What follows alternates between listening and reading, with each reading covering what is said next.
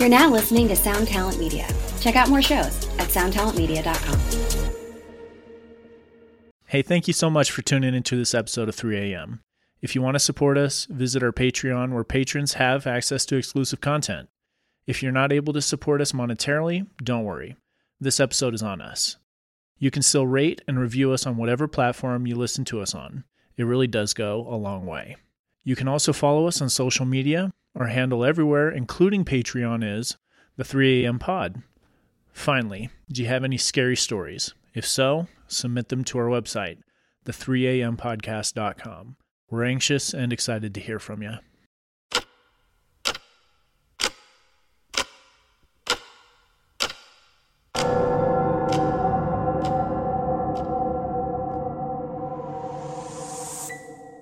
Welcome to three A M. three A M. three A M, where we discuss and dissect the supernatural. What's the scariest thing you've encountered? That's been one of our favorite questions for years. three A M is the result of asking this question over and over again. Stories we share are typically sourced from those we know, our listeners, or personal experience, the validity of which can be determined by you, the listener. While we might not have all the answers, we find the culture and lore surrounding paranormal events and unnatural occurrences fascinating. We hope you enjoy. We hope you enjoy. We hope you enjoy. What's up, guys? Uh, this is the three A M Podcast. My name is Charlie. My name's D J. And my name is Sean. We're just some friends who like to get together and tell scary stories. Yeah, welcome to everyone. Uh... All right, I got a question, if it's okay. It's okay. So somebody, as somebody who is emotionally driven, I think Sean is logically driven, and then I think Charles is halfway, would you say? I'm I'm the extreme of both at the same time. Yeah. Constantly. So we have the spectrum. The gambit, bro. Yeah. We're all in the, the spectrum gambit. A little bit. What gets you emo? What gets me emo? Yeah, what gets you a little emo? Dude, watching movies on planes makes me ball, dog. Last time I watched, or when I, the first and last time I watched Coco, I straight, tears come streaming down my, I was bawling, in the bro. Arms of an angel. That's funny, dude. Coco's an emotional movie, though. Yeah, it is. It made a lot of people cry. I a teared lot of up. People. Sean's not a lot of people, though. So. The last Sean time I cried was when I was sixteen. Was it really? Yeah. No, I, I'm like not even joking, and neither are you. No, yeah. I'm not joking. What? And I know why, why, and it's the saddest thing in the world, and we're not going to go we're into it. We're not going to talk about it. I, you've told me before, or you've told the group, but I've forgotten. I'll tell you later. That bad. And you guys will never know. Yeah, sorry, guys. When's, when's the last time you cried? That's a good question. I don't know. You don't know? Or you know and you just don't want to share? Well, if I, one of them's like my grandparents died. Dude, that's a very real thing. So both my grandparents died last year. Jordan, who, by the way, is here today. What's up, Jordan? Oh, what's up? And uh, I was in Saint George. And we you don't have to go into detail. You just say when my grandparents passed away. Okay, yeah, away. Sick. Never mind. I just want to get this off my chest. Never yeah. mind. You want to no, get it? No, they died. Bro. Okay, cool. You didn't want to share it? Now you want to share all of it? No, I forgot. Okay. Bad question. Sorry. No, I just do another question. No, it's funny. When's the last time you cried? Dude, yesterday. What happened? Uh, I was driving. Driving in Utah kind of will do that to you. Driving past the Shields on I fifteen. And I don't know why, but I started thinking about my grandpa who passed away as well. Damn, we're a bunch of sad boys. But he was like fifteen years ago. So, oh. And I don't I don't know. I haven't thought about him for a long time. His death hasn't affected me probably since then. But I played a song that I totally forgot about. I'm not sure what triggered it, but he used to sing it to me all the time. And it was Aww. Puff the Magic Dragon. So I started playing it, and I just started bawling, dude, and I was mad how sad I was. But that was me yesterday. Dude, what's like the most nostalgic or emotional connection song you can think of? Because sometimes songs will come on and immediately you're transported to it. Just feels. A memory, a time, a place, an event. One of the first ones that come to mind is uh, I dated this girl in high school for a year and a half. And when she broke up with me, I just listened to this one song. uh, I'm sorry, I can't be perfect. No, dude, better than that one. It was... And I feel so mad. It was What Hurts the Most. By Rascal Flatts. By Rascal Flatts. I could take the rain. And I hate country, dude. It's like the song. Only country song that I know word, every single word in the song. You're like dude. Double punishing yourself? Yeah, dude. Legitimately, I heard that song yesterday for some strange reason. Double penetration. Yeah, all that. What uh, hurts the most? Bro, I got hella emo when all my friends went to college and I, my dumbass didn't go to college. I had to stay in our hometown because I messed around too much in high school. Just listening to Sum forty-one. So I started working out and running for like four hours a day, and I'd run to this same song every time and just like, you know, just shed a little tear. It's called Serenade by Emiliana Torini. Look it up. Okay, we'll cut that. Back to music. No, I like it. What about you, Shawnee? Um... Okay, is this just me or is this everyone in the world? But you've, every one of us at one point of our life throws on in the middle of the night when you're driving home alone, something may have happened and you just throw on Lonely by Akon, you know? And you jam out a little bit, you know? A little bit of convict and you're like, man, music. I do feel lonely. Is that just me? Uh, yes. Yeah, sorry. Yeah, but what about you, Sean? Um, I can't think of any. Sean's like, emotions? No. Yeah. Sorry, dog. Stonewall Jackson right here. I was hoping to get something. It's okay. I'm very emotional. I just don't show it to anyone ever.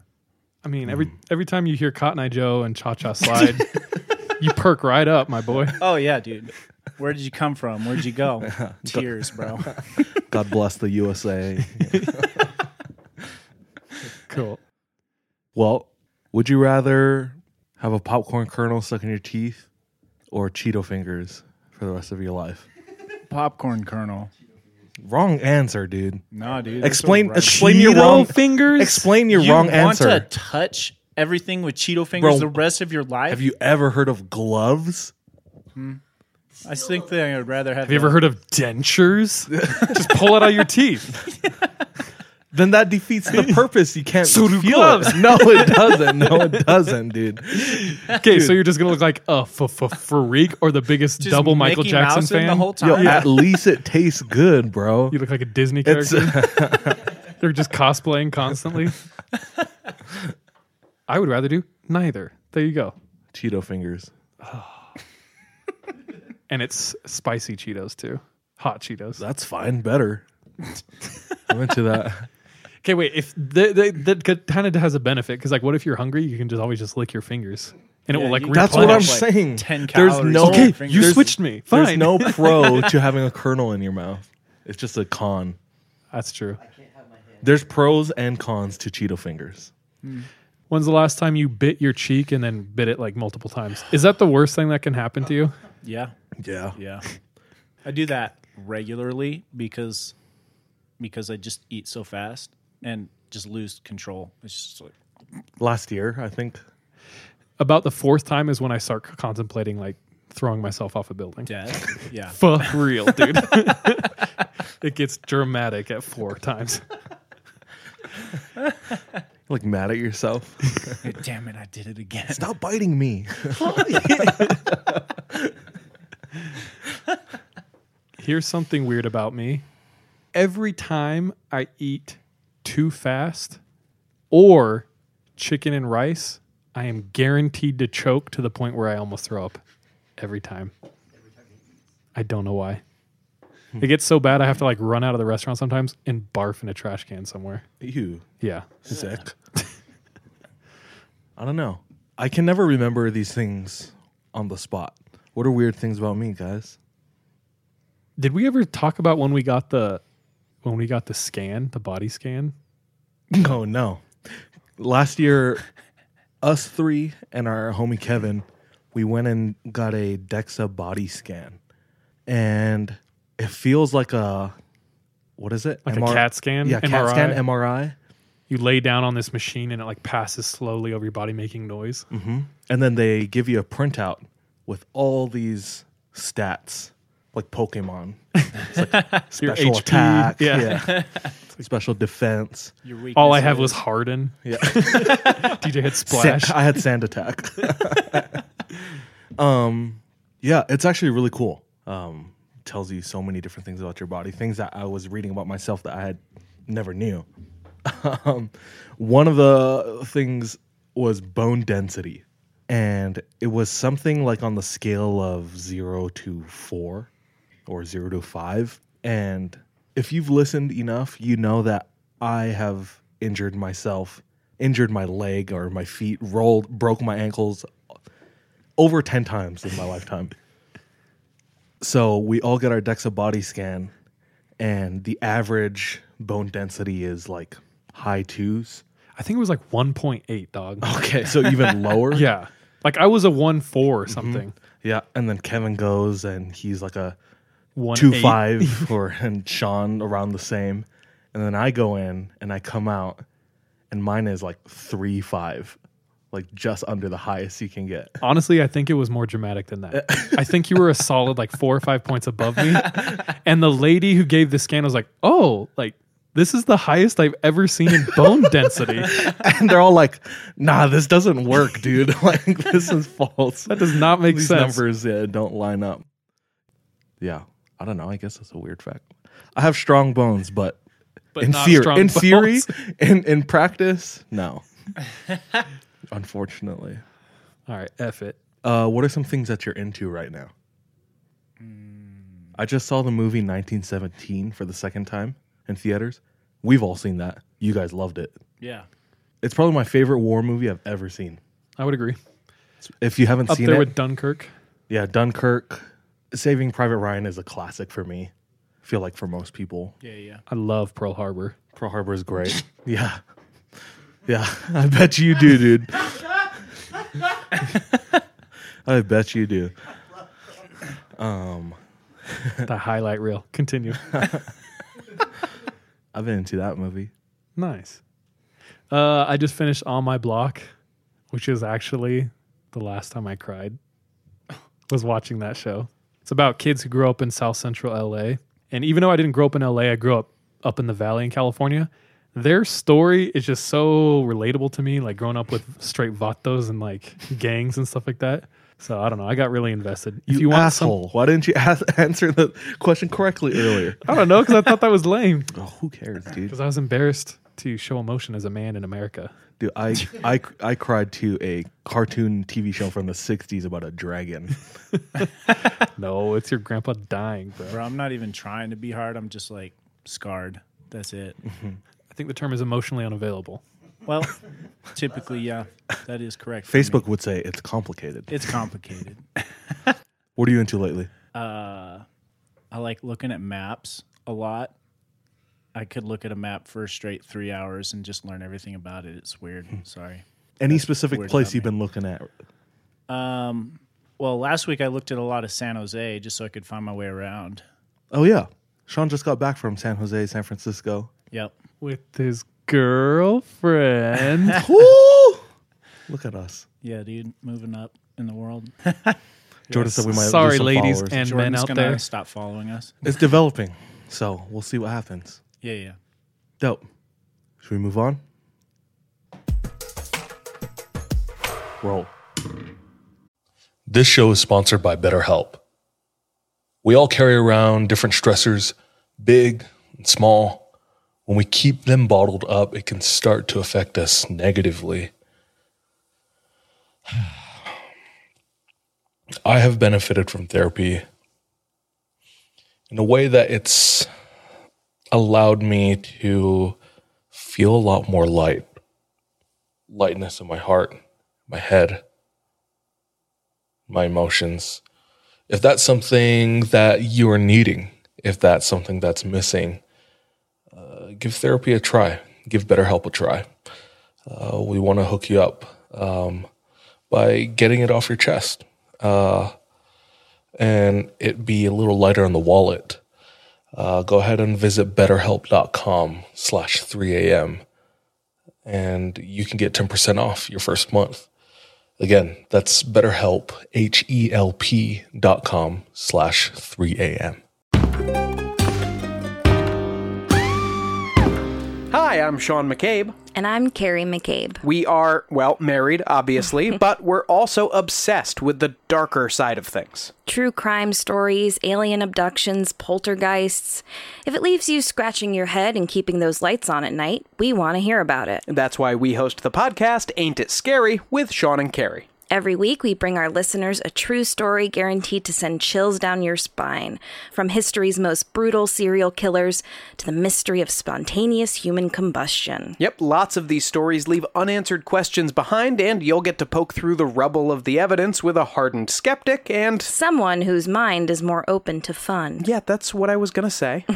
You can find Ain't It Scary with Sean and Carrie wherever you get your podcasts, and on social media at Ain't It Scary. Come play with us.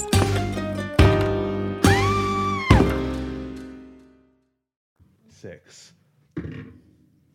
Three. Nineteen. Oh, nineteen. You did. Dude, and I have glasses. One. So Charles, me, then Sean. Nice. All right, so me. Okay. I'm did excited. You win with a four? Oh, sorry? No, I won with a nineteen, bro. Oh, nineteen. He tried saying it was a three, but it was a nineteen. Okay. I could, I could not see. I'm sorry. Just kidding. Okay, go for it. Sorry, I didn't mean to cut no, you off. No worries. All right, so tonight my story comes to us from a listener and fellow podcaster. Dope. His name is Tom, and he's from the podcast Excellent Movie Adventures. Hmm. So it's kind of cool. Him and a buddy of theirs get together, and they discuss movies, either past ones or movies that are coming out. I listened to their Knives Out one. They're, they know so much about movies, it makes Sean almost look inferior. Like a like a muggle. Yeah. And they're just grand masters. Grand dragons, dude. That's the right term, right? Grand wizard. Yeah. He lives out in the West Desert, like Tooele area, I believe. He's actually the guy who invited us to go to Dugway.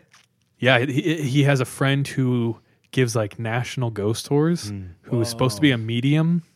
Gang. And she's invited us to go with her because she said every time she's been out there, she's had an occurrence. Okay. She doesn't do it often, and so she invited us. But that's his friend. That's Tom's friend who invited us. Anyway, Tom sent this in. He said he's always been pretty sensitive to the paranormal, so when he found our podcast, he was interested, and he wrote in. So this first one actually didn't happen to him. It happened to his boss. And Tom worked in a construction company in town, just doing all sorts of odd jobs here and there. And the, a one job came up, and it was on the historic twenty-fifth street in Ogden. And do you guys know like the history of Ogden at all? No. Zero. Apparently... I didn't do much research other than a couple videos, but it's super haunted. Like so much stuff. They have a whole underground system when alcohol was outlawed, mm-hmm. of like prostitution and alcohol sales. Speakeasies. Yeah. And so there's a lot of super haunted places there. Anyway, so this guy is doing a small renovation job near there, and it's basically just knocked down some drywall that got damaged by water and put up some new drywall. So he gets this house and he starts doing it, and it's a one-man job, should go real fast. His plan is to do it earlier in the morning so that he can get all the drywall to the dump before it closes at night. So he starts working, and this house belongs to this ancient old lady. And it's just her in the house and him. And she comes in, and she's just like looking around, and he says like, "Do you need anything?" And she's, "No." She said, "Just watch out for Emily. She likes to play with other people's things." And so Tom's boss, like, just, I, I don't know. I, I would just, I feel like I would just laugh at that. Like, okay, grandma. Like, I don't know. Are you supposed to, like, take that seriously? You're well, supposed to be senile like her, or? Well, Tom Tom's boss was like, "Oh, I thought I thought there was no one else here."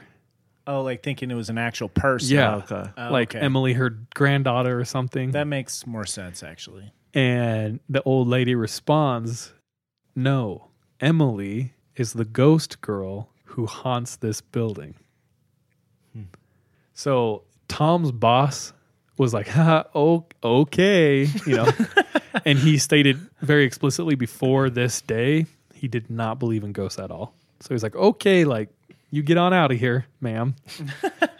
And uh, so she, he leaves, he knocks it down, throws up the new drywall, and he's taken all this old drywall and put it in the back of his car or his truck, right? So he starts driving home, and he gets halfway home, and he decides, you know what? I'm actually super tired. I'm just going to go to the dump in the morning. So turns right, goes to his house, parks his car, gets out, and he's walking up to the house when he hears his engine go tick, tick, tick, tick, tick, tick, tick, tick, tick, tick, tick, tick, like the key turning. And so he stops dead in his tracks, looks down at his right hand, and he's holding his keys. So he knows he didn't leave the car on. He stops, he turns around and looks at the truck, and it's quiet. Turns around, starts walking back to the house. Second, he turns around. What in tarnations, dude? So he thinks, okay, that's kind of weird. Goes in his house. His wife asks, how was your day? Tells him all about it. Tells him about the crazy old lady and the ghost girl. And then says, actually, I think my truck is kind of making some noises. And she's like, are you sure? Well, you better go check on it. You know, he's like, okay. He goes outside and he hears his truck. It sounds like the engine is about to turn over, like it's about to turn on. So he runs up, pops the hood, unhooks one of the batteries. And it's a diesel truck, so there's a battery and a secondary battery. Unhooks one of the batteries. And as he's doing that, it sounds like someone is turning the key. It's going, chick, chick, chick, chick, chick, chick, chick, and it sounds like the engine's about to turn over. And his wife yells at him, stop, like, stop. I know you're messing with me. You're trying to tease me, right? And as she's saying that, he turns around with both batteries in his hands and sets them on the ground. And the truck is still trying to turn on. Be like, you need to give us some gas. So as he does that, sets it down, his wife turns like white as a sheet. She knows he's not joking. And now he's nervous and he screams, it's the drywall, like it's the plaster.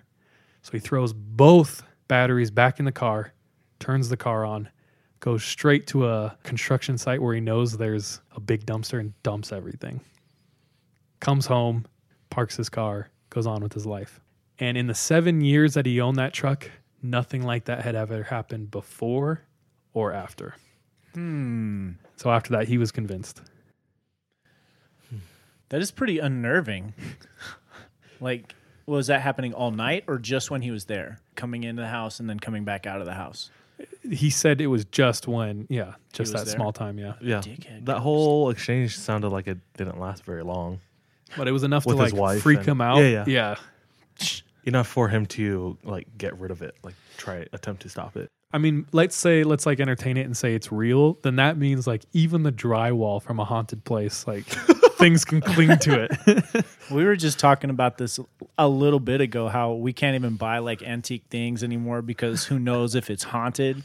Freaking drywall is haunted now. Yeah, dude, you're safe from nothing. Nothing is safe. And yeah. The grandma gave a false disclaimer. She said she likes to play with her toys. I don't know any kids who like to play with drywall as a toy. Dude, you never know. I think there was a lot of lead in it back in the day. Kids used to eat, like eat paint chips and mm, like asbestos. asbestos yeah. yeah. But D J and I recently went to a antique store in Salt Lake, and all the antique stores I've ever been to are like, you know, just busted stuff from like the seventies or eighties, right? Mm-hmm.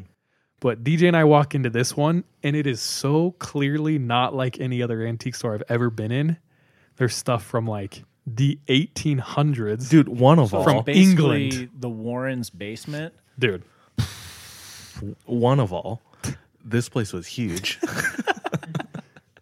uh, it was like an airplane hangar. Yeah, huge, damn. Massive, and there were sections from different areas of the world. Africa. All of this stuff was for purchase. Mm-hmm. Yeah, but you're immediately greeted by a painting that's fifteen feet tall, nine feet wide. thirty thousand dollars because it was painted over like two hundred years ago. Yeah, like this stuff was crazy. So they have this whole section from England in the front that we looked at for a while.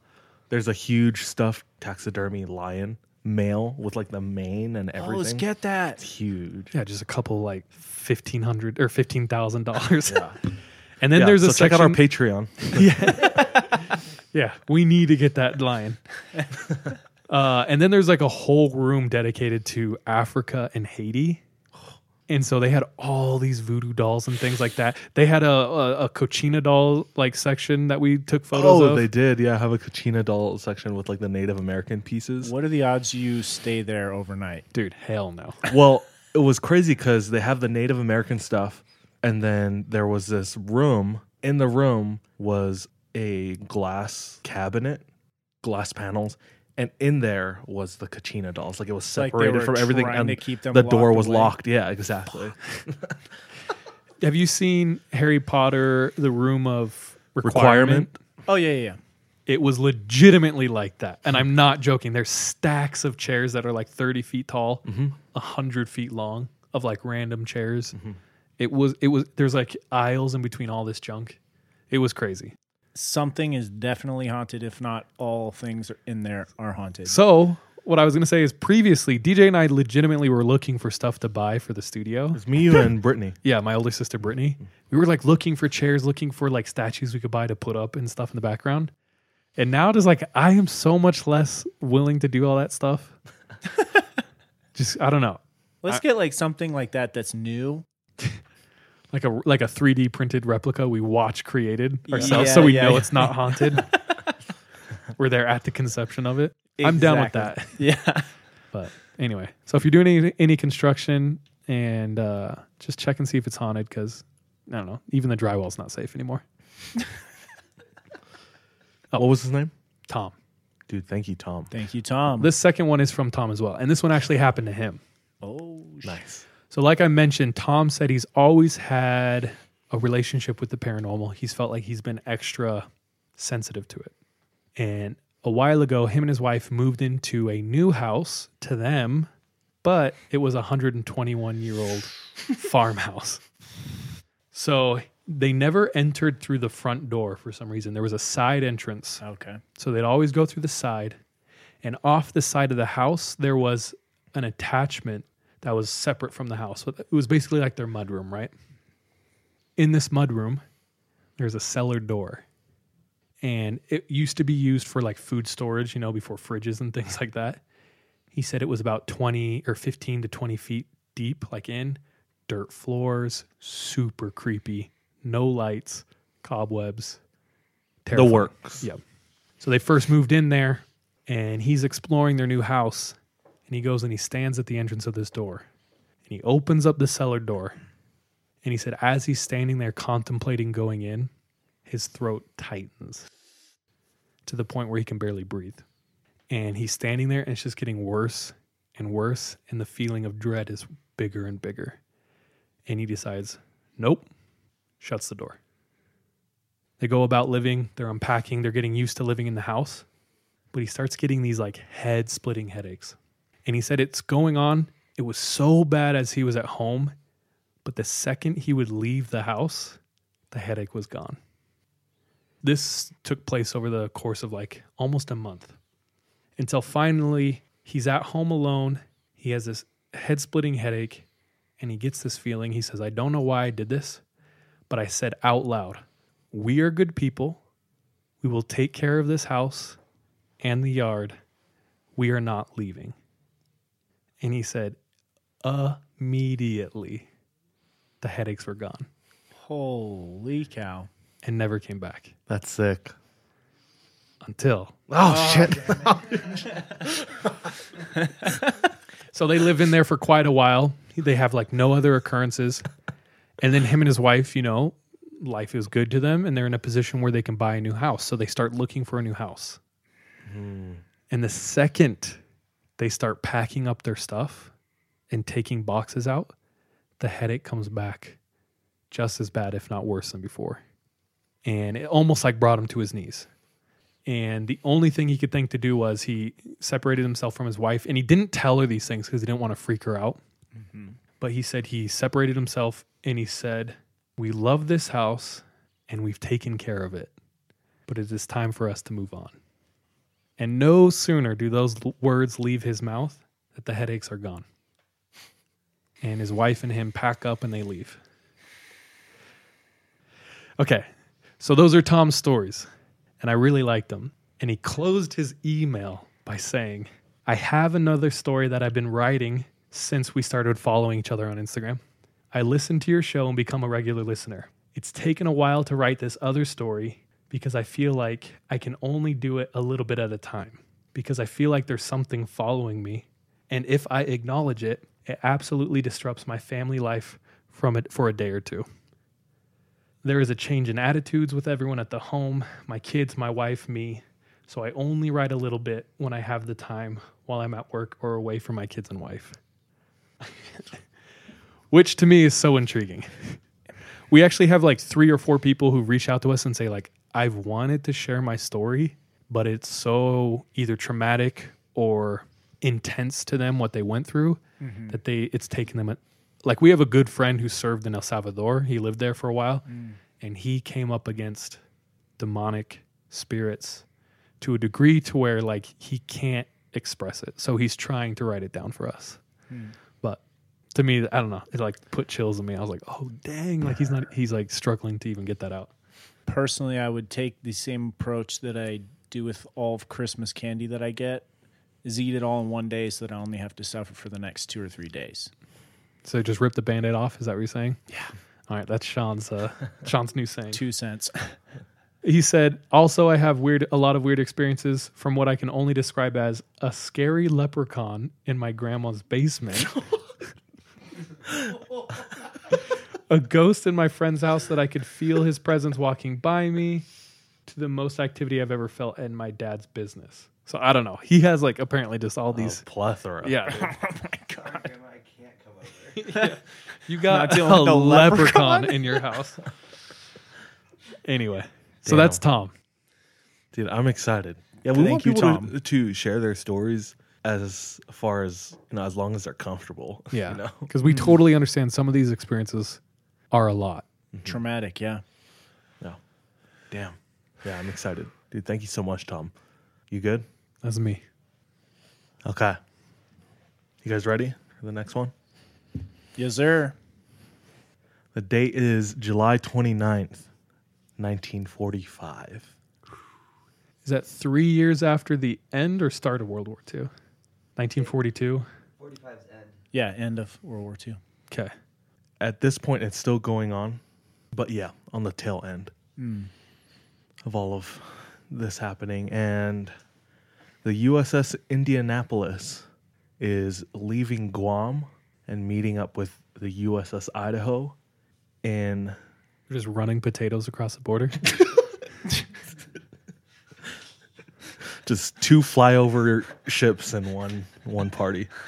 Um, they're meeting each other in the Gulf of Leyte, which is in the Philippines. Mm-hmm. Which Jordan and I have been to Leyte. Sean, have you been there?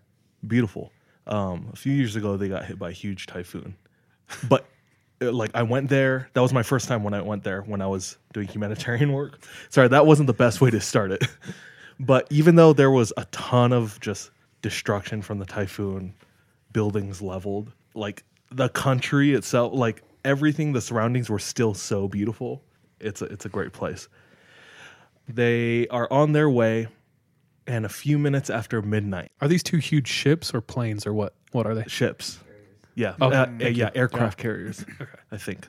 Aircraft carriers? Oh, battleships. Battleships. It is battleships. Thank you, Jordan. Yeah, battleships, the U S S. Few, a few minutes after midnight, it's a huge explosion. And the U S S Indianapolis, on its way to the Philippines, they are all by themselves. They get hit by a Japanese submarine. As I look at Charles.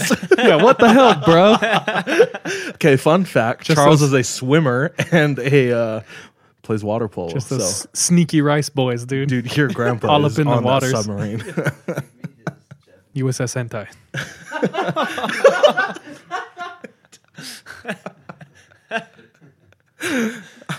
This is a Gundam submarine.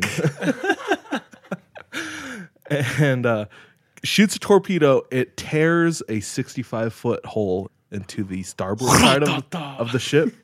Crazy. So that's the left side? Yes.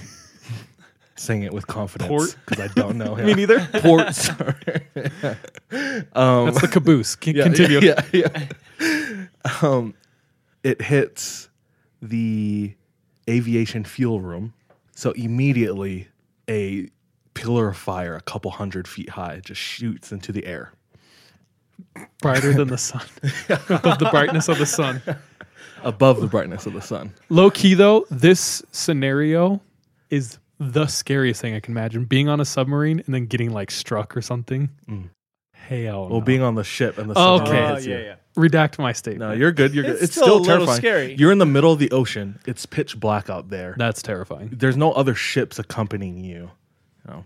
I don't know how communication was back then either. Dude, just like strings and empty empty cans, bro. It's a long ass string. Yeah. From Guam to the Philippines. Roger. Um, All right, so over and out. They get hit by this first torpedo. Second one hits, and this one hits the ammunition room. Oh, shit. This sets off a chain reaction of explosions that splits this battleship into two parts. And in twelve minutes, this battleship sinks. one thousand one hundred ninety-six sailors were on board. So we'll say twelve hundred. Out of the twelve hundred, nine hundred survived, which is a pretty good amount. Yeah. You know. That's still, that's, you know, three hundred people that died in twelve minutes, but the majority of them survived. But they are in the water at night, all by themselves, stranded. You've sunk my battleship. Stupid. Still searching for that P T. All right, so at this point, and sorry, I'm grabbing a lot of this information from a couple different articles, and I'll, I'll quote some of it. But life rafts are scarce. So some people are in rafts. Some people are just hanging on as much as they can, and then the rest are just treading water because they have nothing else to hang on to. A couple doors maybe. Yeah. But only one per door. Only one, only per, one door. per door. Rose, you bitch. R I P these sailors, though, you know? Yeah. Um, as the sun rises on July thirtieth, survivors are bobbing in the water. The living are searching for the dead floating in the water and appropriate their life jackets for themselves. Hoping to keep some semblance of order, survivors began forming groups, some small, some over three hundred, in open water. Soon enough, they would be staving off exposure, thirst, and sharks. Oh, f- so animals in the area are drawn, initially by the explosion. Dude, blood's in the water. Ship, uh, sinking ship, and then the blood of living and dead in the water. The sharks that occupy this area of the Pacific are the oceanic white-tip shark. And the oceanic white tip holds the throne for the majority of shark attack casualties. More than the tiger, more than the great white. More than the bull? More than the bull. Damn. So, first night, dead floating bodies. Sharks are going for them. Oh, gosh. The sailors who are alive in the water are watching this. Just feast. Yeah, feasting on, on these dead bodies, you know, three hundred of them. When I was in Puerto Rico, I was standing in a foot of water on the ocean, and a fish like this big brushed my leg, and I squealed and ran. I'm not joking, so much fear in my body. Dude, baby sharks will go in like two or three feet deep water and still bite people. So I can't imagine full-grown like knee, sharks. Knee height. Yeah, so wow. You are in open water. No. um, sailors are struggling to stay afloat, the ones that aren't on a raft. So their commotion is attracting more sharks. It doesn't take long until all of the dead bodies are scooped up by all these sharks. So they start getting closer and closer to the sailors who are living. And as they turn their attentions toward the living, especially the injured and bleeding, sailors tried to quarantine themselves away from anyone with an open wound. And when someone died, they would push the body away, hoping to sacrifice the corpse in return for a reprieve from a shark's jaw. Many survivors were paralyzed with fear, unable to eat or drink from the meager rations they had salvaged from their ship. One, one survivor made the mistake of opening one of the rations in the water. Ironically, it was a can of Spam. Oh, no. So, this would have been you, So Doug. This is my grandpa. Let's put there by yours. Yeah. But before this sailor, and this is the account of the sailors that survived. They watched this man open a can of Spam. Before he was eating it, the scent of meat drew a swarm of sharks around them. So they got rid of all of their rations rather than risk a second swarming. Oh my gosh. At this point, there's no sign of rescue for these men. Later on, putting the pieces together, the Navy actually intercepted a message from the Japanese submarine going out, saying that they sunk one of the Navy ships. But the military didn't do anything about it because they thought it was just, how would you say? A diversion. A diversion to get them to go to it that location. Hmm. Yeah. So these men were out there for even longer than they should have been, you know. So at this point, they're learning about the sharks. They're there for long enough where they're learning about the behavior of the sharks. And the people that the sharks were going for were small groups or stragglers. Obviously, it's easier for them to get to that. So people were fighting in the water to stay in big groups and to be in the center of the group. Oh, yikes. More so panic sets in? Yeah, more panic sets in.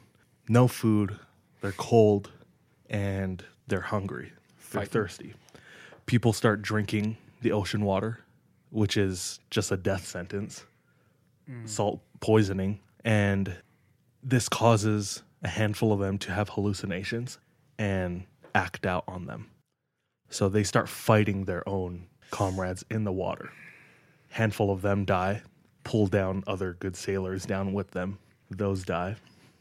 eleven a.m.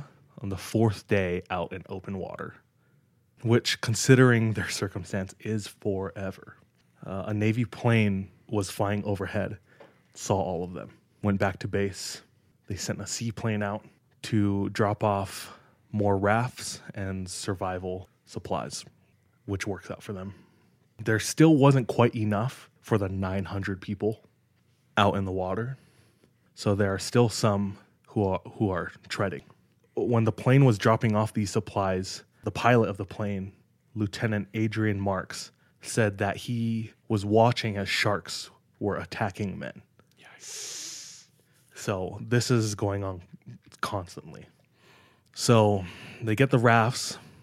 A few more people are a little more safe. And twelve hours later, around midnight, the U S S Doyle arrives and pulls the last remaining survivors. Of the twelve hundred that were originally on the ship, nine hundred were able to make it to open water initially. Of those nine hundred, three hundred seventeen remained. Damn. Holy and cow. This event is known as the world's worst shark attack, or history's worst shark attack. Dang. Bro, I just watched that forty-seven meters down, mm. uncaged, with blind sharks down in Mexico. It's kind of like this. Hmm. Is it based off a true story or something? No, it's not. Take that oh, trash really? out of here. uh, dude, love-hate relationship with sharks. Yeah, I was kind of hesitating to share this because of our experience with them. Mm-hmm. Yeah, and going out with one ocean diving, and they're super huge against any type of media that villainizes sharks. Mm-hmm. But they also do recognize, and I, I do as well, that they it's are a wild animals. It's a predator, mm-hmm. you know. So given the circumstance, if you're not smart, and that circumstance, there was no other way to be. They were yeah, right. bloody and just in open water. Tripping so, off that salt water. Yeah, Yikes. no, exactly. So when I was like fourteen, maybe like fifteen, uh, my scout group decided to do a week in Catalina. And the entire, the literally the week right before we left on our trip was Shark Week on T V. And my little buddy, no, I'm just kidding, my friend Jordan Elmer spent seven straight days watching Shark Week before we left for Catalina. Psyching himself out. So we go to Catalina and all of us are in the water twenty-three hours a day. And Jordan will not leave the shore. Does not come out with us like once. He's like, hell no. Sounds like Jordan. It, it was like the first time that Animal Planet showed the sharks like launching into the air. It's like the first time they ever caught that on, on camera. So Jordan is like, dude, these guys are going to launch us into the air as they like kill us. Yeah. Yeah. Do you want to comment on any of that? First off, this like campsite, you had to swim to get to the campsite. A boat pulled up into a bay and it was like, okay. So we all jumped out and swam to the campsite. Bro, I put my head down and like sprinted to the shore. Probably broke his personal record. Like I, what, I'm like with Charles and all these other swimmers and I'm like out swimming them to shore. Yeah. Like, what? Oh, like, this I is placed so in fun. Valley and Jordan like t- lapped me. We would go cliff diving, and right as I would hit the water, so you know you, you pencil dive in, and then you like, and then you open it, like parachute out, right? So you don't go too deep. I would parachute so quickly after hitting the surface because I'm like, and scramble out. I'm onto not the trying cliff. to get because Catalina, that's Great White territory. It's, it's literally Great White territory. Great White territory, and no one was like supervising us at all. And Jordan's uh, warnings were falling upon deaf ears. So I was like, dude, I'm going to try to swim around as far as I can. So one day I just swam around the island. And when I get back, the guy who was like on the boat, like this old sea dog who I caught smoking weed anyway. Uh, that's another story. Um, he was like, you know, you better be careful out there on the points, like where I was swimming. He's like, there's grouper fish. Or sunfish or something the size of Volkswagens that hang out right there. And I was like, oh, what? Excuse me? It was terrifying. Dude, and then there was like, um, what's it called? The um, when you're in behind the boat, you're not wakeboarding. Tubing. Tubing. Yeah, tube, yeah, duh, tubing. I was like, what is that called? Uh, yeah, they're out here tubing. And like Charles was saying, like this was like the first year where they were like teaching about the sharks in South Africa that would like aerial jump out of the water to like eat the seals, right? And I'm just like picturing them just getting gobbled up every once in a while. These tubes. They're like, Jordan, you want to turn? And I was like, nah, dude, I'm I'm good in safety over here. Dude, have you ever heard about the megalodon?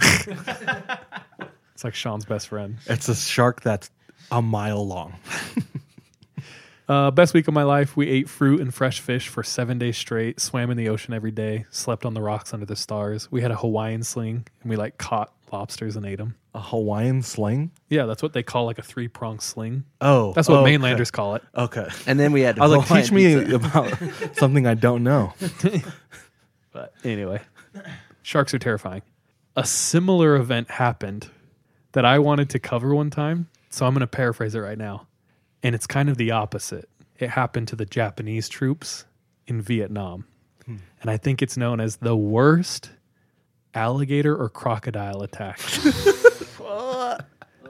But like hundreds and hundreds of Japanese troops, like you could hear the men screaming for miles because they were all just getting demolished.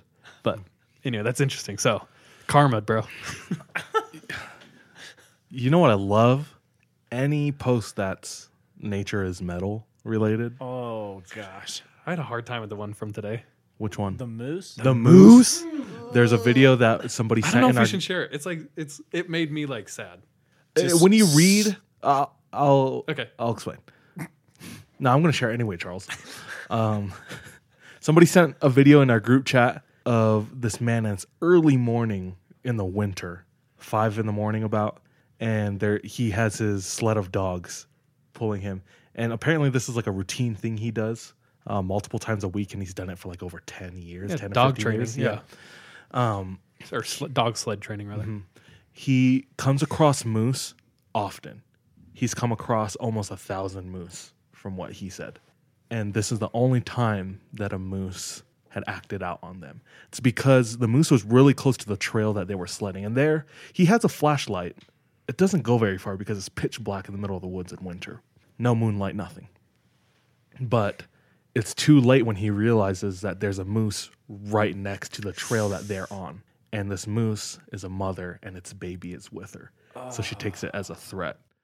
And he says, I, I'm not mad. Of course, I'm sad over this, but I'm not mad because I realize the territory we're in. And the moose chases them down and tramples one of the dogs and breaks one of the dog's back, backs, and he has to put it down.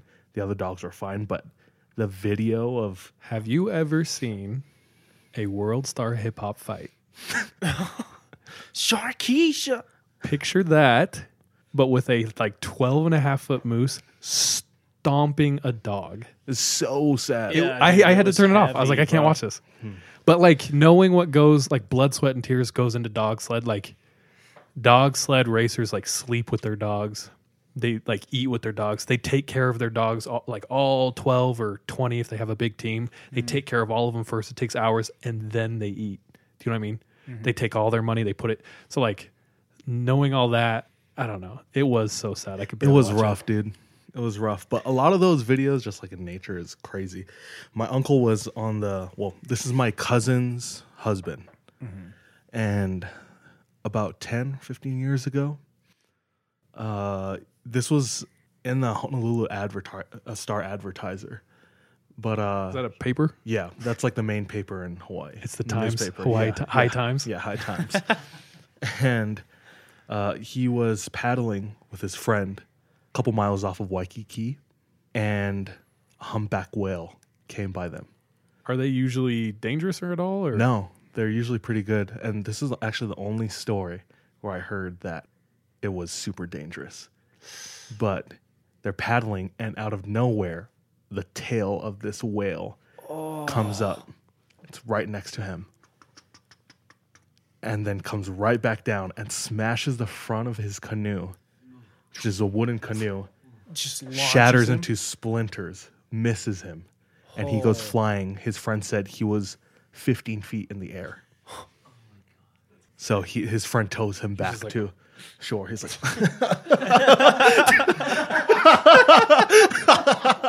um, excuse me. I'd be so incredulous, dude. The oar in his hand.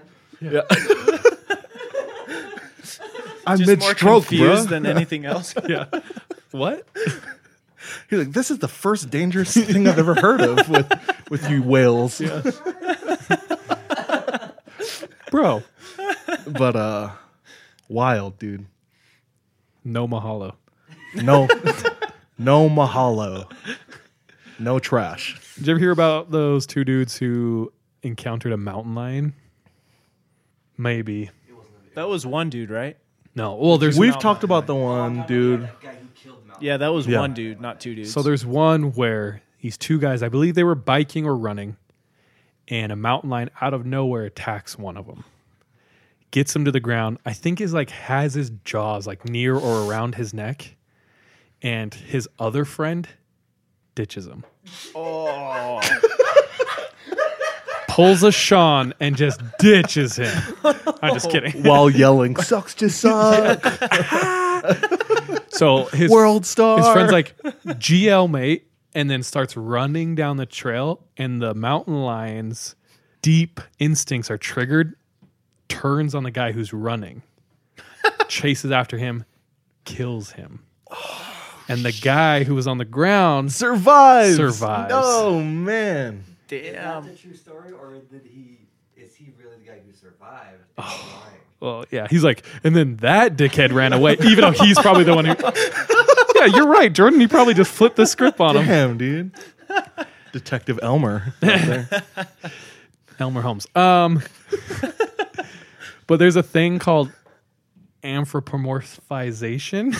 Struggle through that word. Yeah, Animorphs. The, the books. Where they, yeah, they Dude, turn the mid. It was always the scariest yeah, thing. Yeah, from the beginning to the end, the middle guy, you're like, just like that guy's a nightmare. You don't know what we're talking about? Don't worry about it. Anthropomorphization is when it's like something we all do to animals is like we project human qualities on them. So we've seen Lion King, we've seen uh, Jungle Book, so we think, you know, bears, there's like a cuddly, fun, na- like they want to sing and float down a river with you and teach you how to eat prickly cactus, you know? And so that's why you see a lot of people like in um, Yellowstone, Yellowstone getting out of their car and being like, I'm going to take a photo of this this predator, this apex predator. And so the the site Nature is Metal really kind of puts to shame or puts to rest any of those ideas because it shows you like how brutal mm-hmm. Mother Nature and animals are. They don't care. They don't care. They don't care yeah. if you have a kid, if you're a single mom. Yeah. They're going to treat you all the same and eat your ass. Yeah. Not like that. Yeah. I mean, like, d- devour your body. Check it out, though. Nature's Metal, the hashtag, the account, the subreddit. Beware, though. Yeah. Oh, yeah, yeah, yeah. Oh, they have a subreddit at Nature's Metal? Fire. Oh, no. Fire sub. Thanks. That's wild. That is. Is yeah, that all you tonight? Scary. Yeah, that's all I got. It's been a while since we've talked about animals. I liked it. Just that a different good. type of scary. Yeah. Yeah. It's still change, scary. Yeah. Still scary. Good change of pace. I thought, but I was really excited to share it. Would you rather be stuck at night in the open ocean alone? What's comparable to that?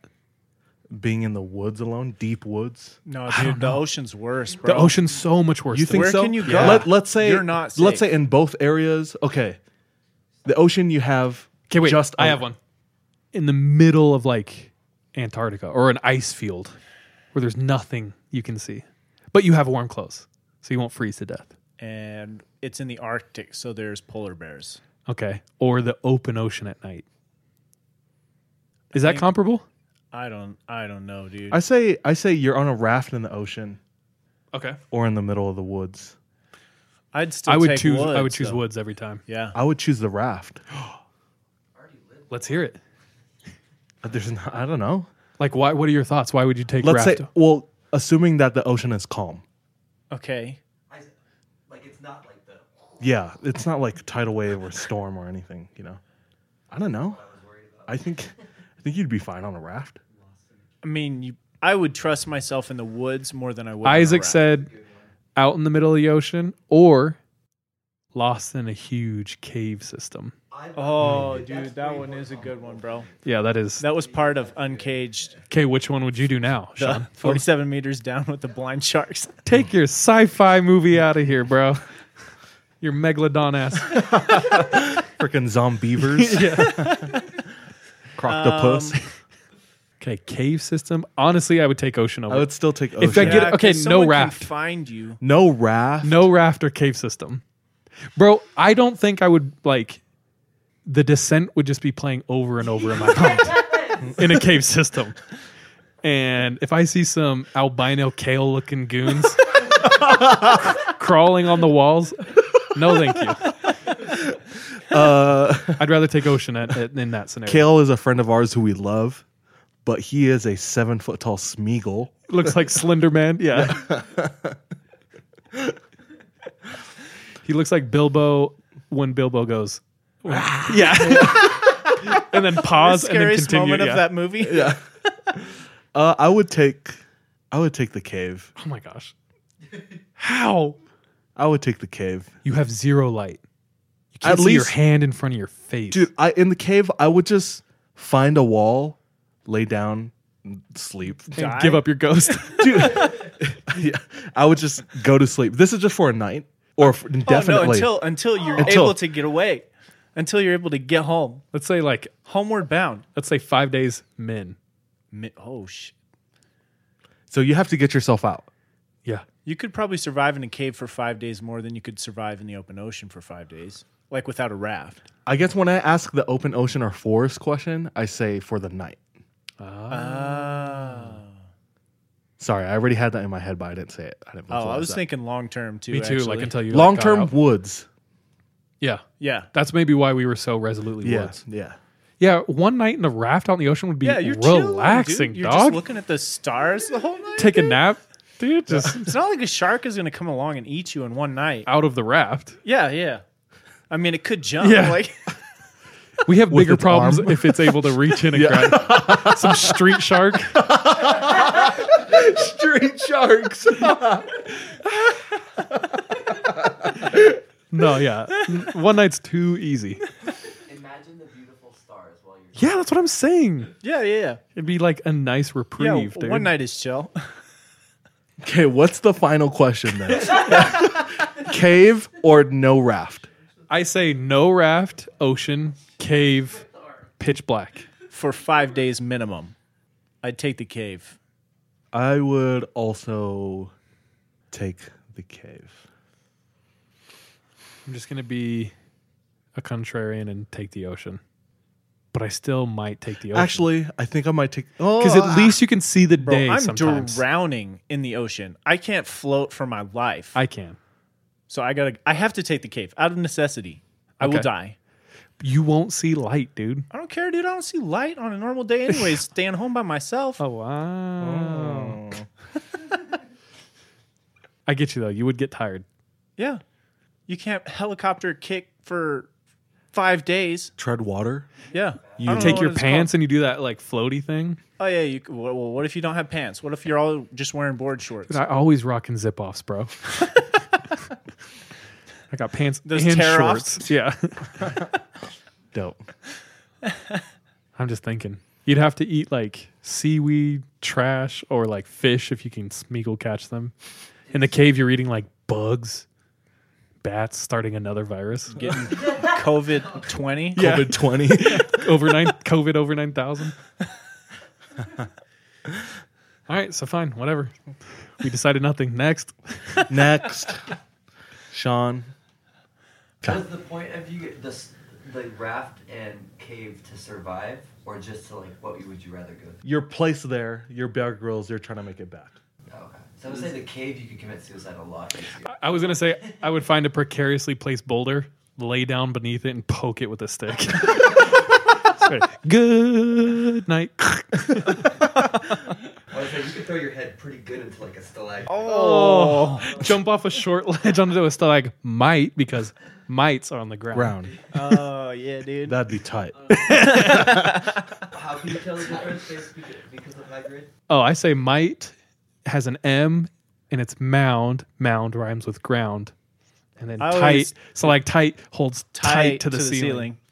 I always see it as like the top of the T is like the ceiling with oh. the thing hanging down. Oh, wow. Okay. We're all learning things.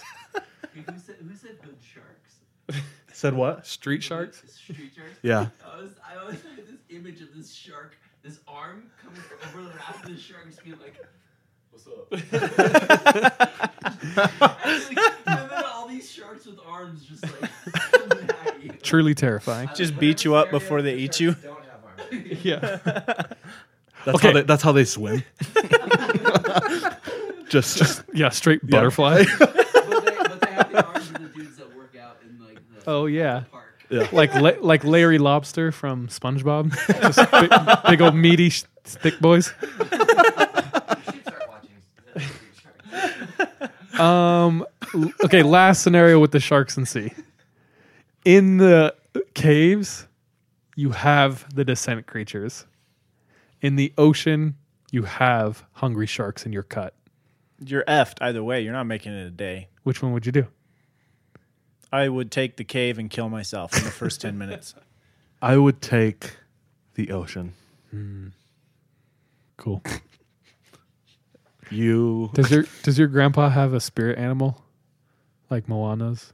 Yeah, I think we talked about it in the previous episode. Yeah, isn't it a shark? Uh, one side of the family is the mano, which is a shark. You're like, Grandpa, receive me.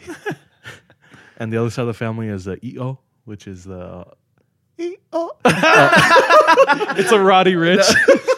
It's Roddy Rich. It's, it's a box. Uh, No, E O is a uh, Hawaiian hawk. Okay, cool, guy. So we got air and sea in our family. Oh.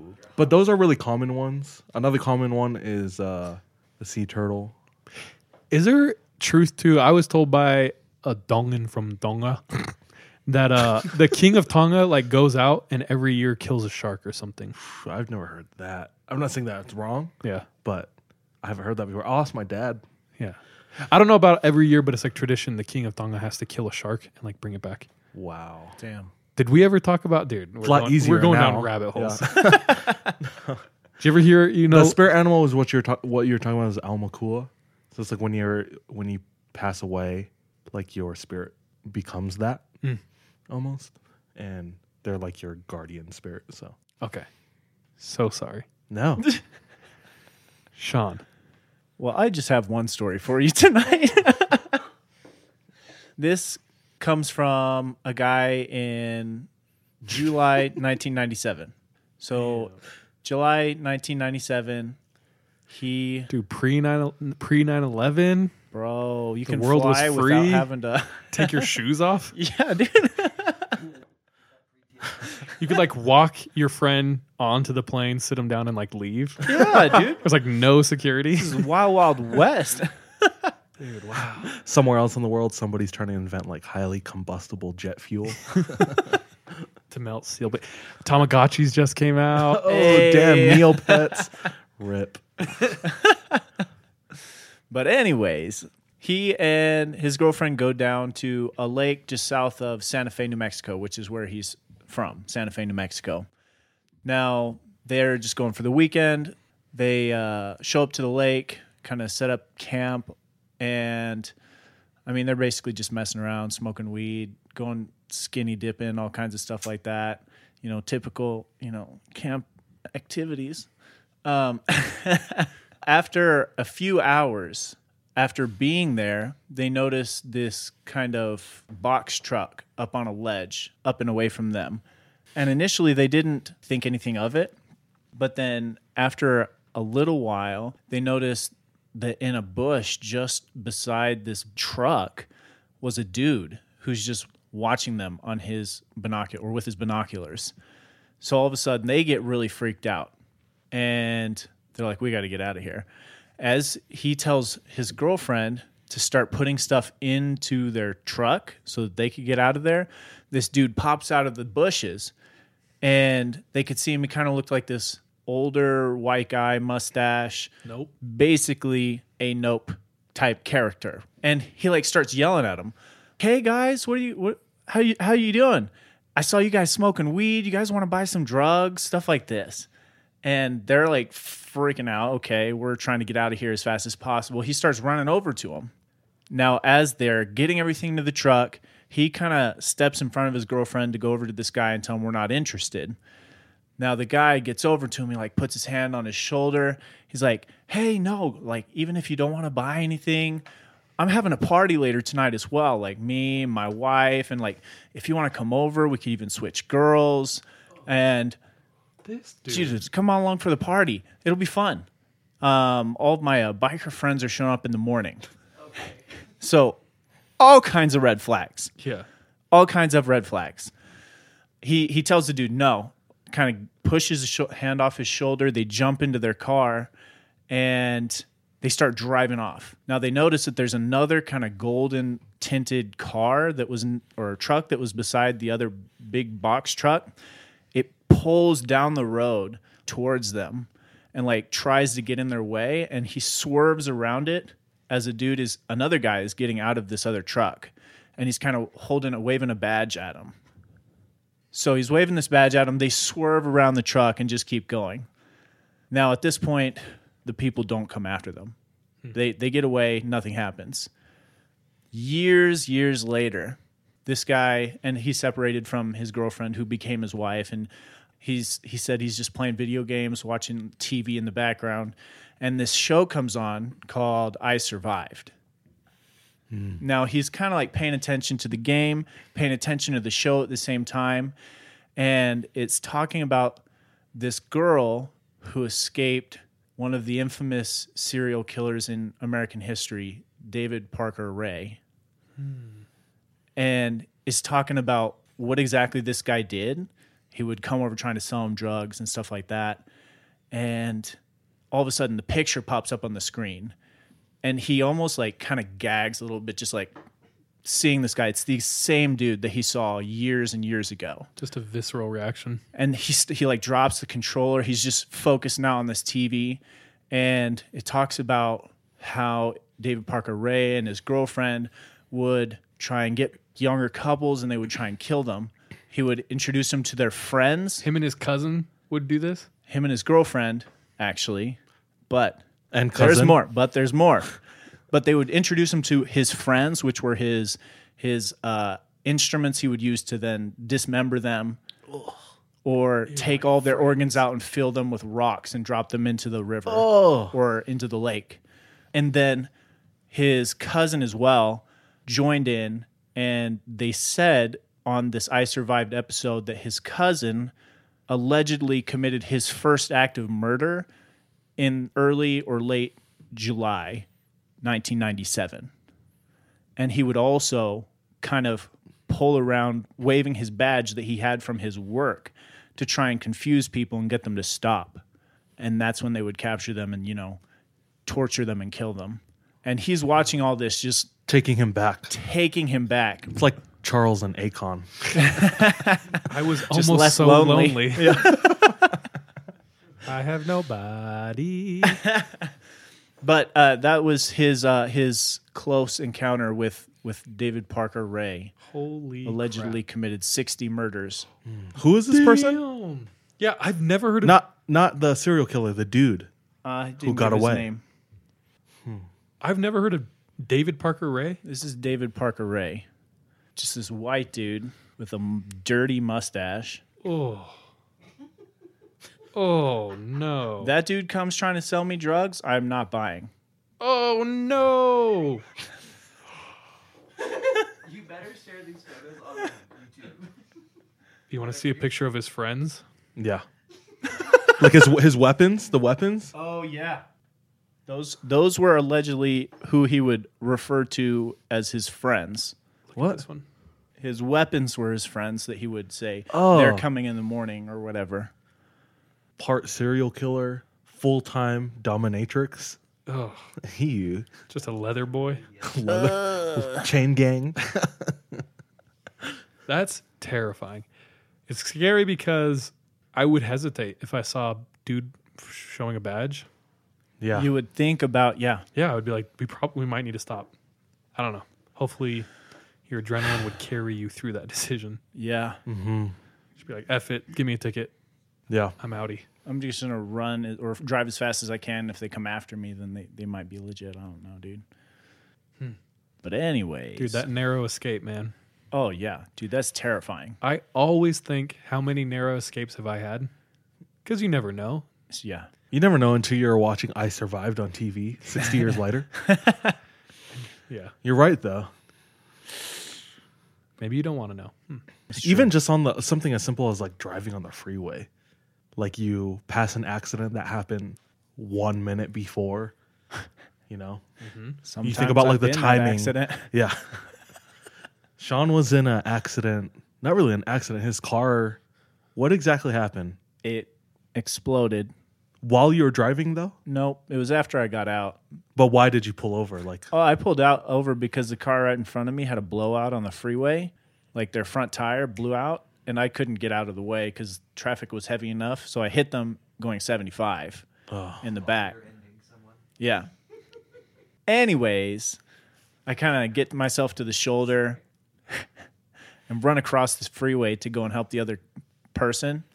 And then I turn around and look at my car and it's on fire. Dude, you ever thought about being an E M T? Uh, or paramedic? Is that the same thing? I don't know if they're the same thing. I feel like that's a lot of school, dude. I feel like you would be so no, good at it. No, it's not. It's like six weeks, bro. Dude, Hunter did it.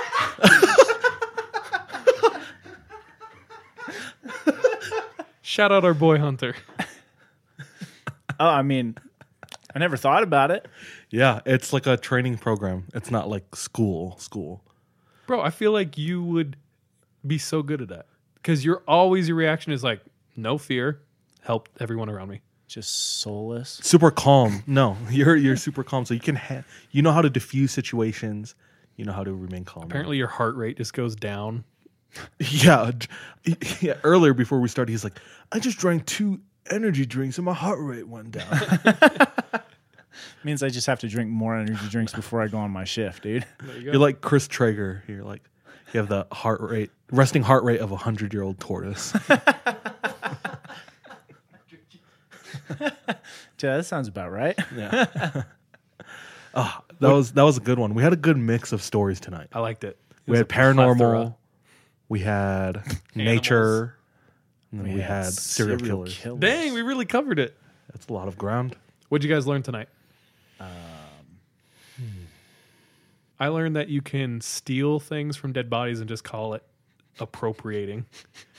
They appropriated their white life jackets. Is that what you said? That's yeah. That's what the article said. I thought that was hilarious. I was like, damn, I'm about to go like, the appropriate life jackets some, and the dude's stuff. wallet. Yeah.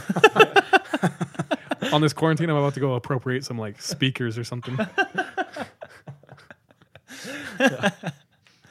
Oh yeah. yeah, dude, that's that's a good point. Yeah. Animals with human arms terrify me. Very terrifying. That's what I learned. Truly tonight. Scary. You're trying yeah. to mess with some no street sharks. It's like a, a I R L version of a. Sid's messed up toys in Toy Story. Dude, true. Yeah. Spy Kids three or whatever. The weird creatures. Like oh, the thumbs. Uh. Thumb. Oh, yeah. The Spy Kids, the thumb people. Floop. Floop is a madman. Help us. Save us. No, like, the dino- like the dinosaurs are like weirdly like pieced together on one of them, isn't it? Like, oh, I think they put like cats. Oh, and that's fish number and stuff two, together. Dude. Yeah, With yeah, Steve yeah. Buscemi. Yeah. Yeah, yeah. It's like, do you ever think God stays up in heaven because he too is afraid of the creations he created? As like a twelve-year-old, you're like, what? Thing, I'm twelve and this is deep. Uh, that's a meme. I saw that. Um, in Sean's scenario, D J's saying would truly come in handy. To like trust your gut. Oh, yeah. yeah. Not stop for a badge. That's what you say, right? Yeah, trust your gut and don't stop when law enforcement tries to. True. Anything but. Else? No, the, brother. All the things you learn. Well, I, I'm good. I feel good. So good. Me too. Happy about this episode. We want to shout out Isaac, who's in the studio today. Mm-hmm. He should come over and say hi. So Isaac is the homie who bought us the lights. The nicest thing in the world. Yeah, we posted that uh, box, like an opening, the yeah. box opening, reveal, whatever, like a couple weeks ago, two weeks ago. uh, what what is it? What I call? What I say? I Unopening, whatever. Yeah. The unraveling. So, but anything you want to say or nothing, or just I just believe in you guys. Oh, dude, you're the first person in your whole life. Yeah, maybe. No, he's talking to you. Yeah, for real. He's talking to you, the listener. Yeah.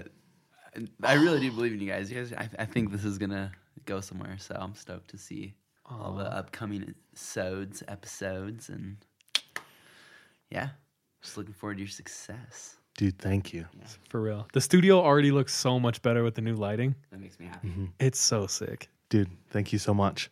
For real. Mm. For coming through. It. Kelsey as well, Isaac's girlfriend. Shout out. Thanks for being here. And Jordan, of course, yeah. in the background. Jordan will be recording with us next time. He's just currently in a class. Like he has online class, so he has to like be in that. So that's what he's doing. Yeah. But to everyone out there, we love you so much. Um, stay safe. Think of those around you in this time. We just want to, I don't know, provide a safe haven from that. A place you can come and hang out. Yeah. So yeah, hit us exactly. up. Comment if you guys are bored. On quarantine life, D M us, dude. We'll Hell ch- yeah, we'll chat. We have like eight fa- followers, so yeah. we're good. So we have time, dude. But uh, everyone out there, bye, love you, be safe. Trust your gut, watch your back. Be careful out there.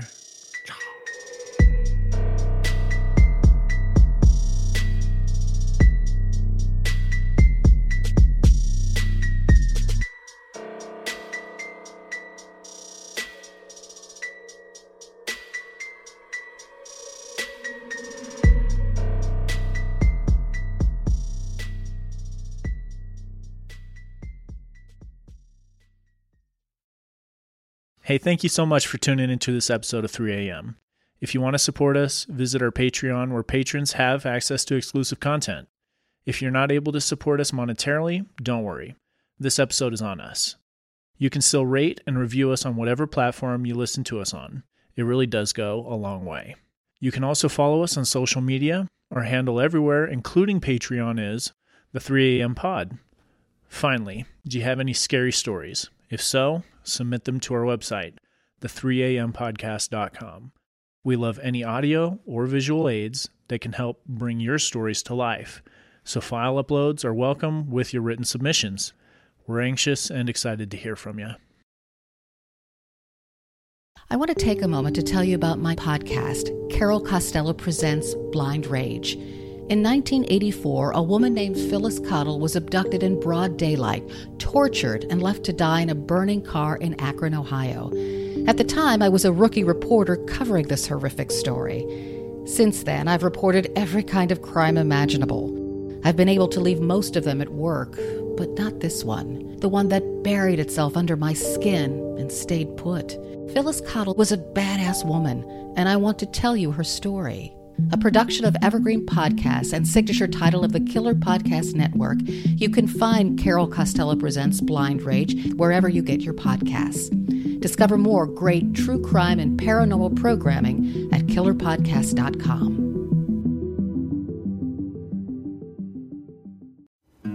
Something is creeping, don't follow it down. Let me introduce you to Barry Clue, an authorised financial advisor from New Zealand and a very special kind of stain on humanity. He was a very uh, knowledgeable young guy. He was a registered financial advisor. Type of guy that was bending over backwards to help you. Now, you could be forgiven for thinking that Barry sounds like a great guy, and you'd be right. Well, right up until the point when you're wrong. It was all fictitious. You stole from my son who has a disability. Chris never knew. He died believing that we're all taken care of. A psychopath is somebody who lacks empathy, acts impulsively. I think there's a strong case that Barry might be all of those things, actually. To find out how Barry Clue stole over fifteen million dollars from eighty-one victims, subscribe to Clueless, the long con. That's Clueless, spelled K L O O G H L E S S.